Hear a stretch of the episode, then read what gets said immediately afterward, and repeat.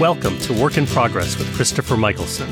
This podcast is a work in progress about every working person's work in progress to understand the work we do, the purpose it serves, the effort we expend, and, when all is said and done, what makes it meaningful.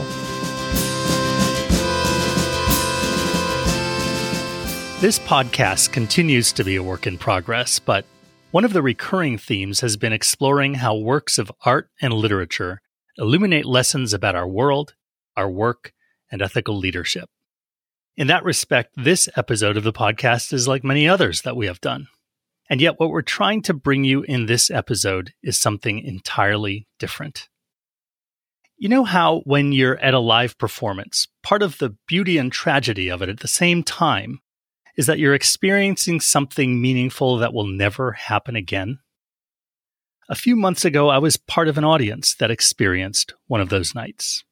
This podcast is our attempt to share it with you because I wish you could have been there. The setting was a Friday evening at the Guthrie Theater in downtown Minneapolis, a world renowned repertory theater. My colleague Nicole Zwieg Daly and I at the Melrose Toro Center had been putting our heads together with our colleagues at the University of St. Thomas's Racial Justice Initiative led by our colleague Yohuru Williams, about how we could draw on theater to contribute to racial justice in the workplace. With inspiration from our mutual friend Maya Garcia at the Guthrie and our university advancement team at St. Thomas, we planned a panel discussion to take place before a performance of Lorraine Hansberry's classic play, A Raisin in the Sun.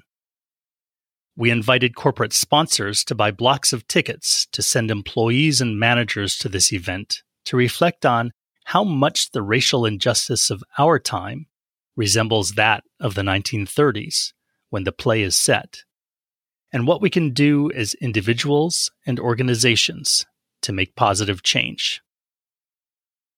Tina Burnside, who co founded the Minnesota African American Heritage Museum and Gallery, moderated the conversation between Austene Van, the director of the play, and Yohuru Williams. We knew it would be a great pre performance event, but what I didn't anticipate was that the panel discussion itself rose to the level of a poetic performance. They sat right on the stage in front of the set on the edge of the living room of the younger family from A Raisin in the Sun. Everything Austene and Yohuru said received as much applause as the play itself, which, not incidentally, got a standing ovation. It was an inspiring night. Nicole and I were kicking ourselves that we didn't record it, but there had been restrictions on setup since we were using the theater where the play would be performed. We thought about inviting Austene and Yohuru into the studio to re record what they said, but they're busy people and also there was something special about being there in the moment. Later that evening, I ran into our colleague Cherie Curry, who is a journalist. And like journalists do when they are in a historic moment, she informed me that she'd happened to turn on the recording app on her phone a few minutes into the panel discussion. She gave us permission to use the recording, and Tina, Austene, and Yohuru gave us their permission as well. So, this is what you are about to hear. A few remarks from Austene and Yohuru that are all too brief, interspersed with some interjections from me to provide some contextual information about the play in the evening. My intention is not to speak for them, but only literally and figuratively to amplify their words. I hope it leaves you wanting to learn more about the play, to make a difference in the world, and to listen to the rest of the conversation. And to that end, we've included the entire 20 minute panel conversation, complete with murmurs from the audience and static when the phone brushed against Cherie's clothing, as an appendix at the end of the podcast. So here we go. This is a story of a family. They moved in 35 years before. They can't escape. That's the point. A Raisin in the Sun is a 1959 play the most famous work of the playwright Lorraine Hansberry. Its title is drawn from the Langston Hughes poem Harlem, which asks, What happens to a dream deferred? Does it dry up like a raisin in the sun? The Youngers are a black multi generational family living in a cramped, rented apartment because they've never been able to accumulate enough wealth for a place of their own. That's why Yohuru says they can't escape the cycle. Listen on. If you know anything about Lorraine Hansberry's background, her parents, her father Carl, actually sued uh, for them to move into a, a, better home. And she was actually home when the mobs uh, had come to try to force them out of the home, and a brick is thrown through their window, and it nearly hits um, young middle school Lorraine Hansberry. So this play is coming from a very intimate place. But she's also living in a community at that point. They're living in the ghetto. She talks about this. So her parents are, you know, college educated, um, and yet they're trapped in the same circumstances as everyone else. During the panel conversation, Tina asked Austene about the racial barriers that prevent people from passing wealth down through the generations. I think it frustrates me when I hear just pick yourself up by the bootstraps when you don't have boots and your boots were taken away from you or you were beaten by those straps. I think about the youngers and how this insurance money came to them and they have now they have the means, but they can't get housing in a certain neighborhood they, they want to because they've jacked up the prices. It's un, it's not affordable for them. So they have to get a house someplace that's dangerous for them. So there's no winning. There's just no winning.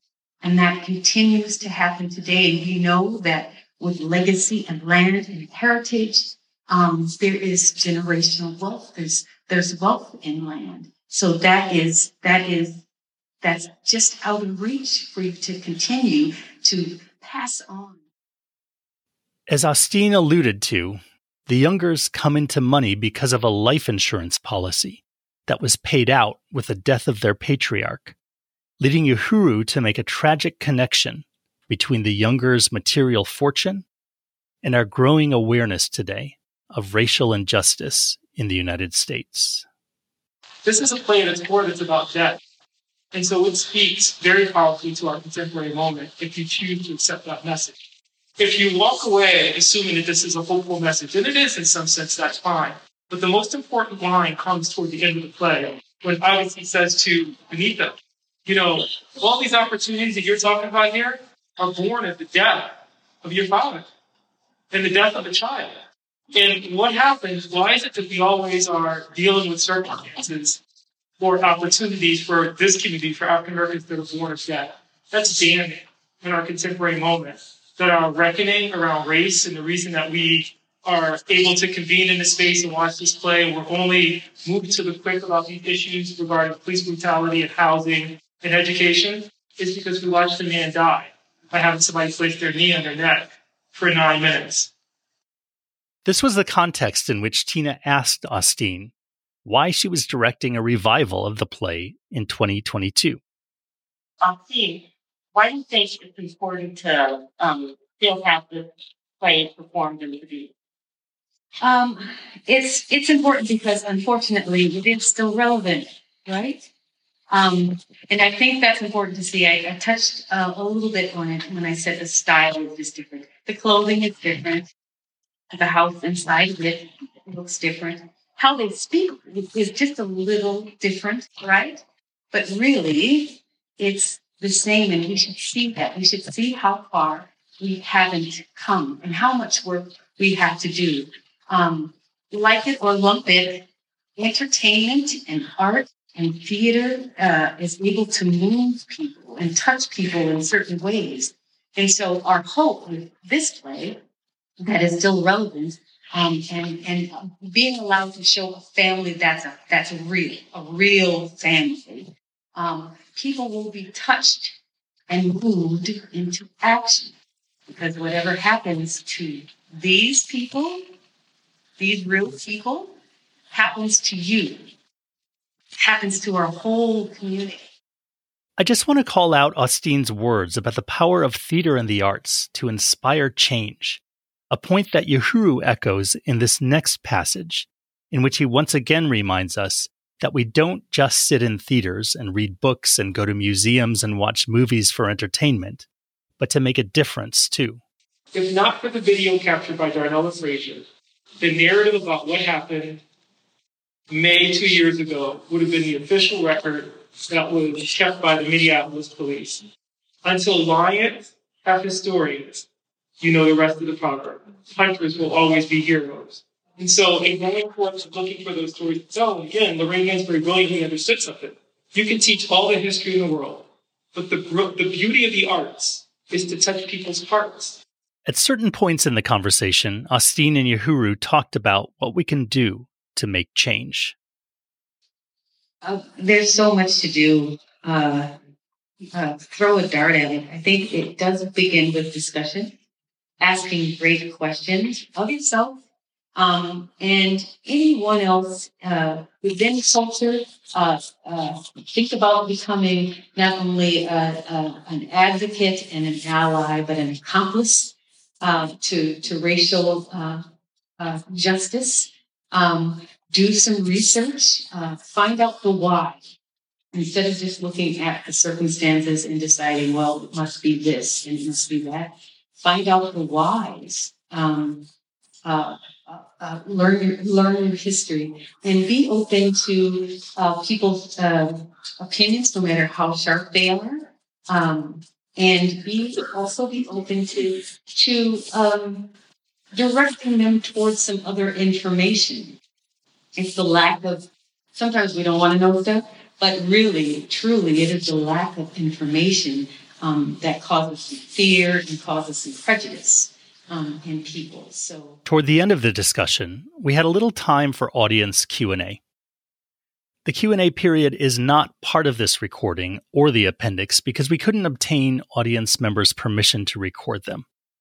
However, I want to highlight a question that one audience member, a young black man, posed to the panel.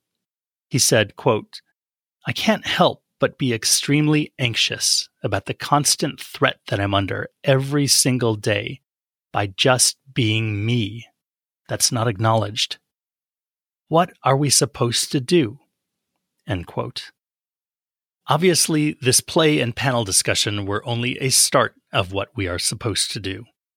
Here are a few things I hope you'll think about doing. One, I hope you'll be inspired by Lorraine Hansberry's play to learn more about the intersection between racial and economic injustice in America so we can put an end to that cycle. I hope you'll follow Austene's advice and seek reliable information. And then I hope you'll use that information to bring people together for the common good. I hope you'll be inspired to sponsor similar events, plays, book readings, film viewings, and so on, in your place of work to cultivate candid conversations among your colleagues about how to make change.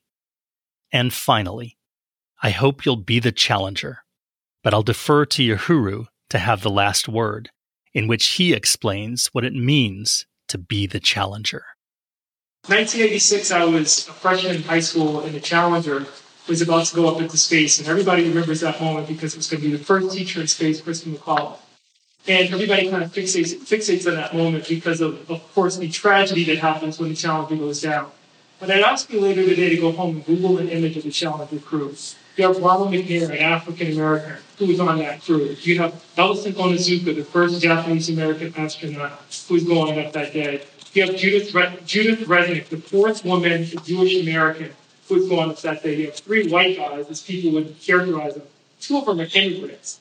And I want to tell you that when the Challenger came down, Ronald Reagan has the unusual task of explaining to the American people what happened. Most people, when they talk about the Challenger, quote Reagan's beautiful language about the astronaut slipping the surly bonds of touch the face of God. That's not what I want to talk to you about. I want to talk to you about the part of the speech where he says, We're not the Soviet Union. We don't run from the problems in our space program. We face them. That's the way democracy is. So permit me to say to everyone in this room, quoting Ronald Reagan, we don't run from our history. We're not the Soviet Union. We have to face and ch- the challenges that are embedded in our history because the moment we're trying to get back to is 1986, where we celebrated diversity because NASA and uh, John Kennedy committed the American people to in its main speech of right diversity in 1960 was going to take the best of all of our abilities and all of our talents. Literally, John F. Kennedy says in that moment, space is dangerous and hostile to us all. it's going to take all of us to leverage those expertise for its conquest.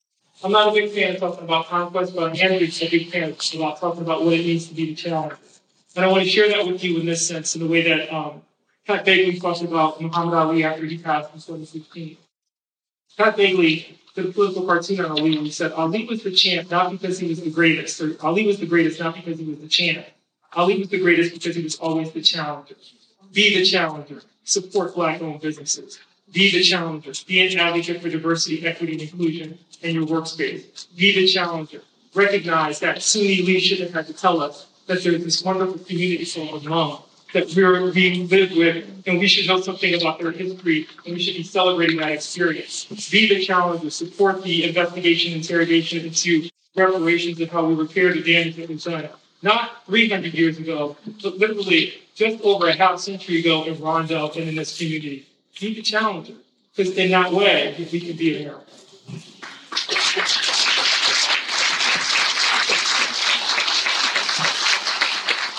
Thank you for listening and for being the challenger.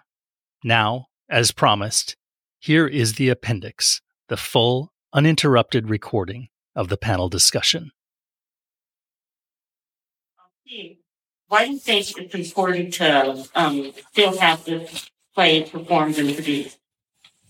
Um, it's it's important because unfortunately it is still relevant, right?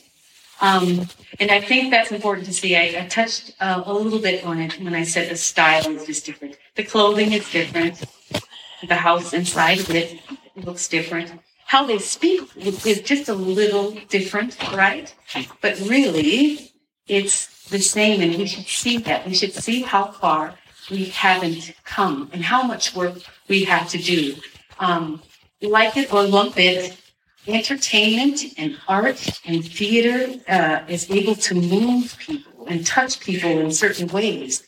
And so our hope with this play that is still relevant um, and and being allowed to show a family that's a that's real a real family, um, people will be touched and moved into action because whatever happens to these people, these real people, happens to you, happens to our whole community. And so um, that that was our hope, and that's one of the reasons why we created this. Uh, Regina Garcia is the set designer, but we wanted to make sure that the set uh, reached out to touch people, um, so that you understood that the sidewalks are a little cracked, and that should feel a little uncomfortable, and that this this house is carved out, cut up, so that the landlord could make more money, but that it's stuck, it's too tight, and you have to get out. It's important to know that they have to get out.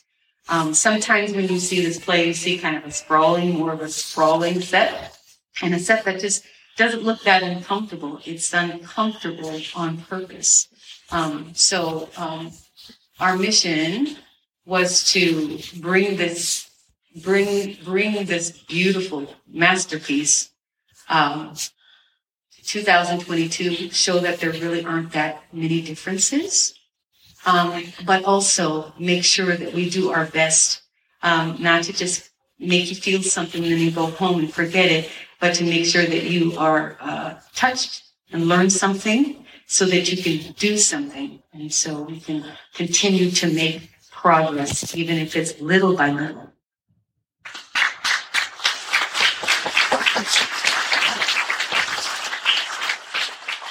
I would just add, you know, very briefly, because I don't know how you add to that. I mean, it's brilliant. Um, this is a story of a family. They moved in 35 years before. They can't escape. That's the point. Is they've been there 35 years in this, this cramped. Any of you who've uh, been in a, you know, starter home know exactly what I'm talking about here. That first apartment you had just out of university.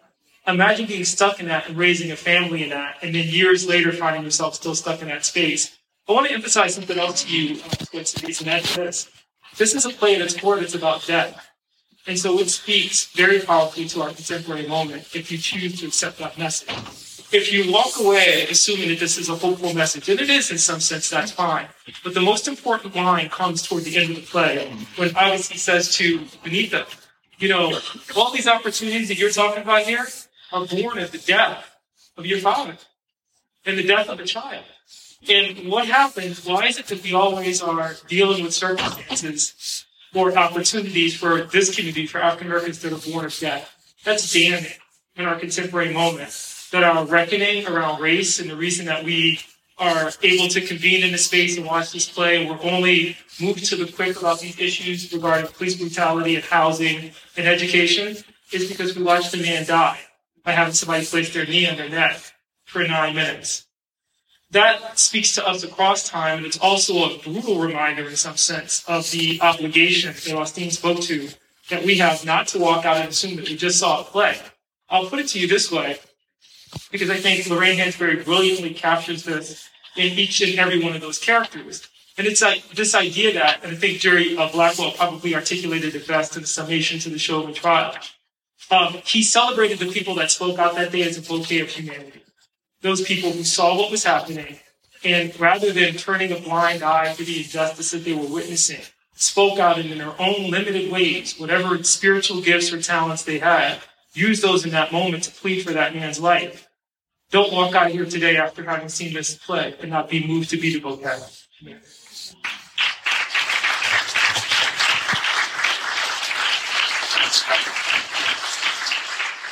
vocab. I wanted to follow up on something that you said about how um, the only reason that they were able to to move out of that place that they had been for 35 years was because there was a death in the family, and so they got insurance benefits.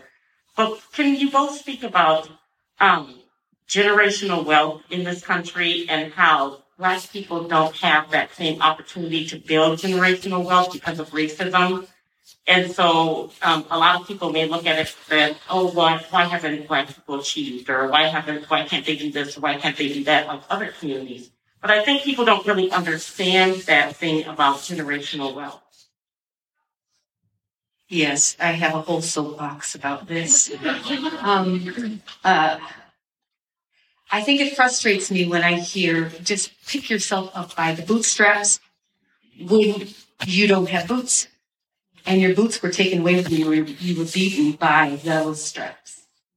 So it's always fascinating to me. I was watching the show, it was something like American Pickers. It was just on, but and uh, this this man who was who had a whole lot of stuff that he needed to pawn in this huge, huge house that had been in his family since 1700 and something.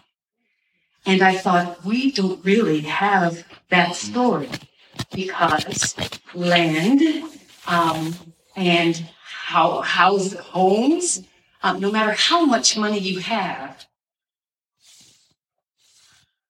are just out of your reach. I think about the youngers and how this insurance money came to them, and they have now they have the means, but they can't get housing in a certain neighborhood they, they want to because They've jacked up the prices. It's un, it's not affordable for them. So they have to get a house someplace that's dangerous for them. So there's no winning. There's just no winning.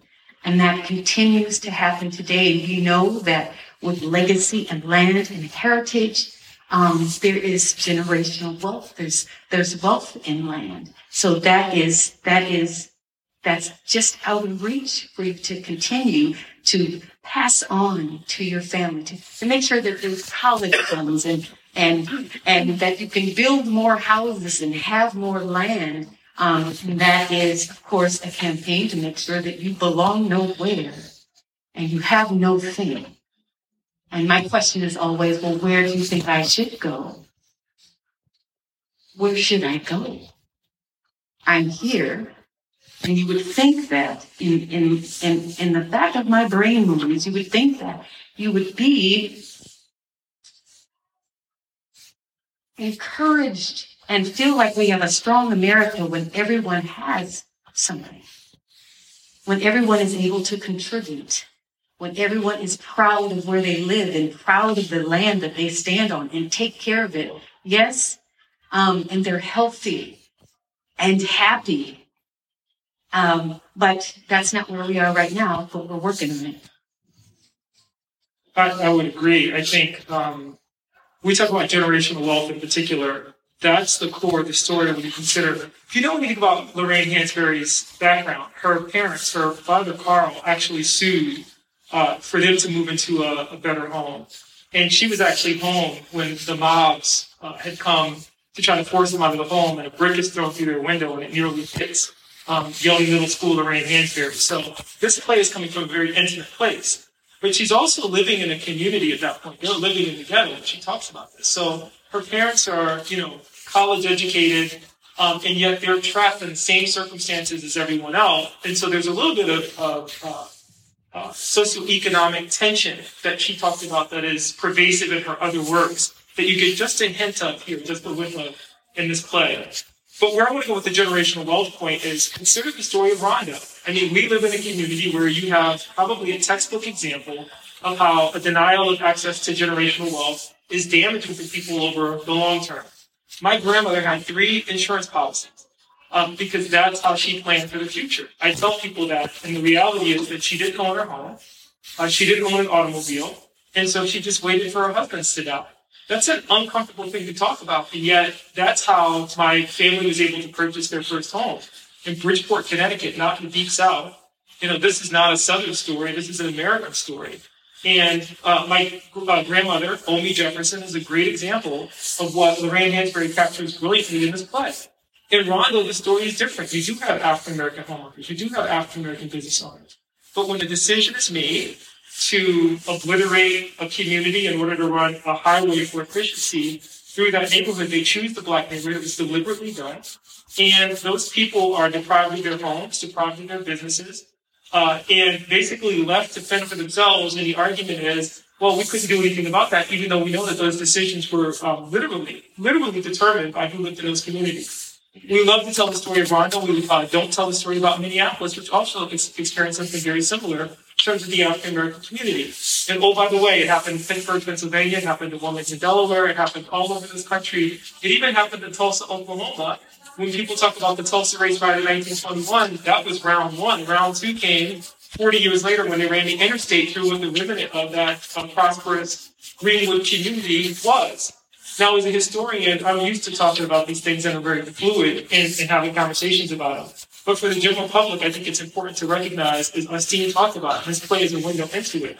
You're looking at deliberate policies, practices, and procedures that have deprived large portion of this uh, country, large segment of our society, of an opportunity to achieve the American dream. That's something we can reverse. That's not something that exists in a space that's beyond us. We just have to have the intestinal fortitude and will to do it. Doctor, I just, I.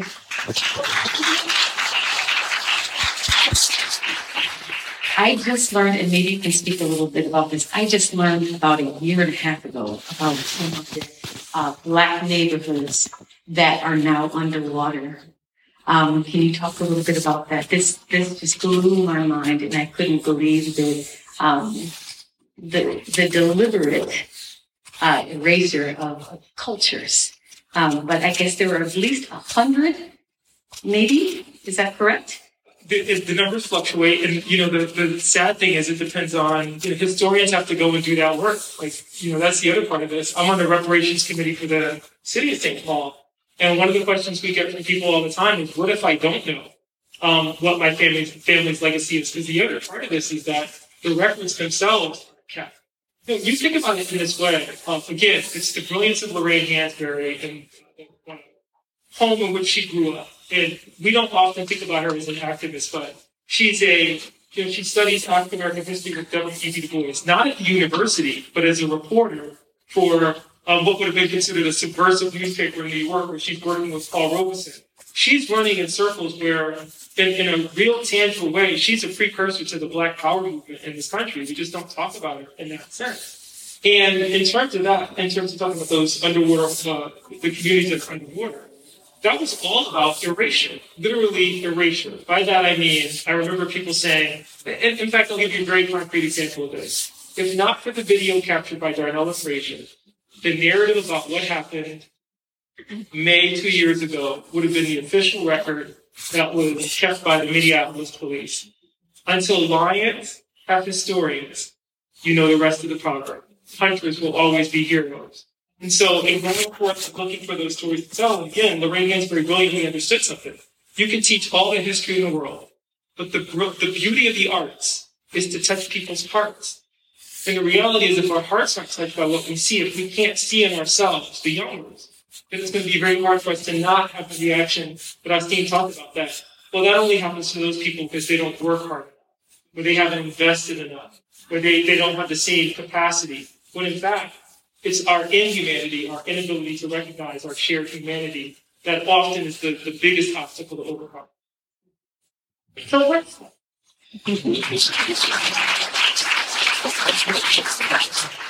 so what suggestions do you both have for audience members here um, to continue this conversation of, about race and discrimination?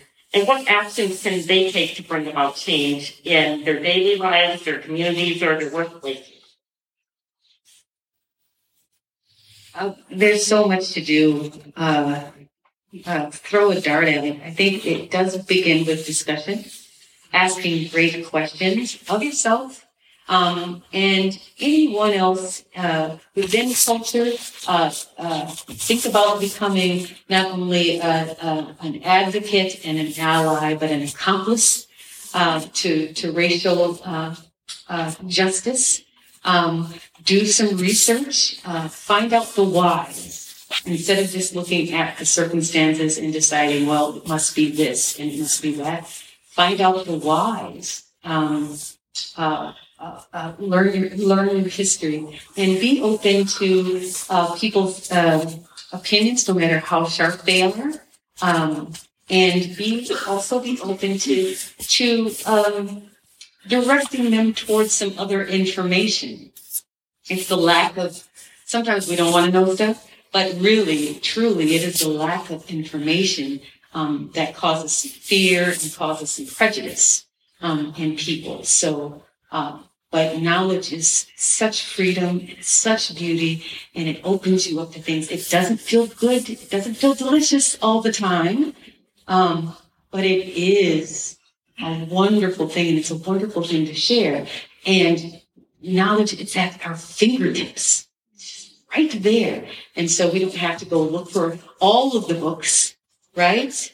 Um, we can look it up on it. And, and if you have questions about what you see on the internet, do your research. But just start pulling at those threads. Just start pulling. Watch everything kind of unravel. I think that's what it is. But also, you can put your money and your time, um, sweat, uh, volunteering uh, toward um, uh, uh, any organization uh, that help with racial justice um, and um, discrimination. Walter Lee Younger, again, this is the brilliance of Lorraine Hansberry, is the barista that helped you, the Latina barista that helped you this morning, whose story you don't know. Uh, it's the people that dropped you off is from Somalia or some other place that is foreign to us that we never get to know, even though they're an integral part of our community. Lorraine Hansberry dropped us in the middle of that person's house and it said, This is the other that you fear. He's just like you. And overcoming that fear and helping to develop a healthy sense of who the people we share this planet with are actually makes us all safer and puts us in a better position to achieve the ideals that we associate with the American dream. Let me put this to you in a slightly different context, and I'll try to do this quickly, but I'd be remiss if I did, in some sense, talk about replacement theory, what we just saw happen last week. So let me explain this to you in this way, um, the way that I've been sharing with people the way I think about Boston, and it ties to Austene's point about running from our history. 1986, I was a freshman in high school, in the Challenger was about to go up into space, and everybody remembers that moment because it's going to be the first teacher in space, Christa McAuliffe. And everybody kind of fixates, fixates on that moment because of, of course, the tragedy that happens when the Challenger goes down. But I asked you later today to go home and Google an image of the Challenger crew. You have Ronald McNair, an African American, um, who was on that crew. You have Ellison Onizuka, the first Japanese American astronaut who was going up that day. You have Judith, Re- Judith Resnik, the fourth woman, Jewish American, who was going up that day. You have three white guys, as people would characterize them. Two of them are immigrants.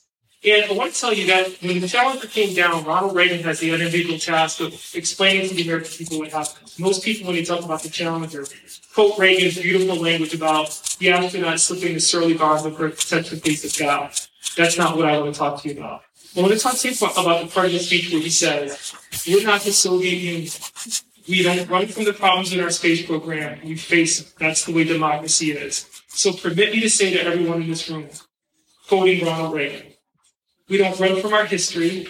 We're not the Soviet Union. We have to face and the challenges that are embedded in our history because the moment we're trying to get back to is 1986, where we celebrated diversity because NASA, as uh, John Kennedy committed the American people to, in his main speech to Rice University in 1960, was going to take the best of all of our abilities and all of our talents literally, John F. Kennedy says in that moment, space is dangerous are hostile to us all. It's going to take all of us to uh, leverage those uh, expertise for its conquest.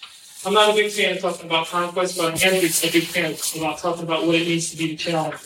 And I want to share that with you in this sense, in the way that um, Pat Bagley talked about Muhammad Ali after he passed in 2016. Pat Bagley did a political cartoon on Ali when he said Ali was the champ not because he was the greatest, or Ali was the greatest not because he was the champ, Ali was the greatest because he was always the challenger. Be the challenger. Support black owned businesses. Be the challenger. Be an advocate for diversity, equity, and inclusion in your workspace. Be the challenger. Recognize that should have had to tell us that there's this wonderful community called the Hmong that we're being lived with, and we should know something about their history, and we should be celebrating that experience. Be the challenger. Support the investigation, interrogation into reparations of how we repair the damage that was done not 300 years ago, but literally just over a half century ago in Rondo and in this community. Be the challenger, because in that way, we can be a hero.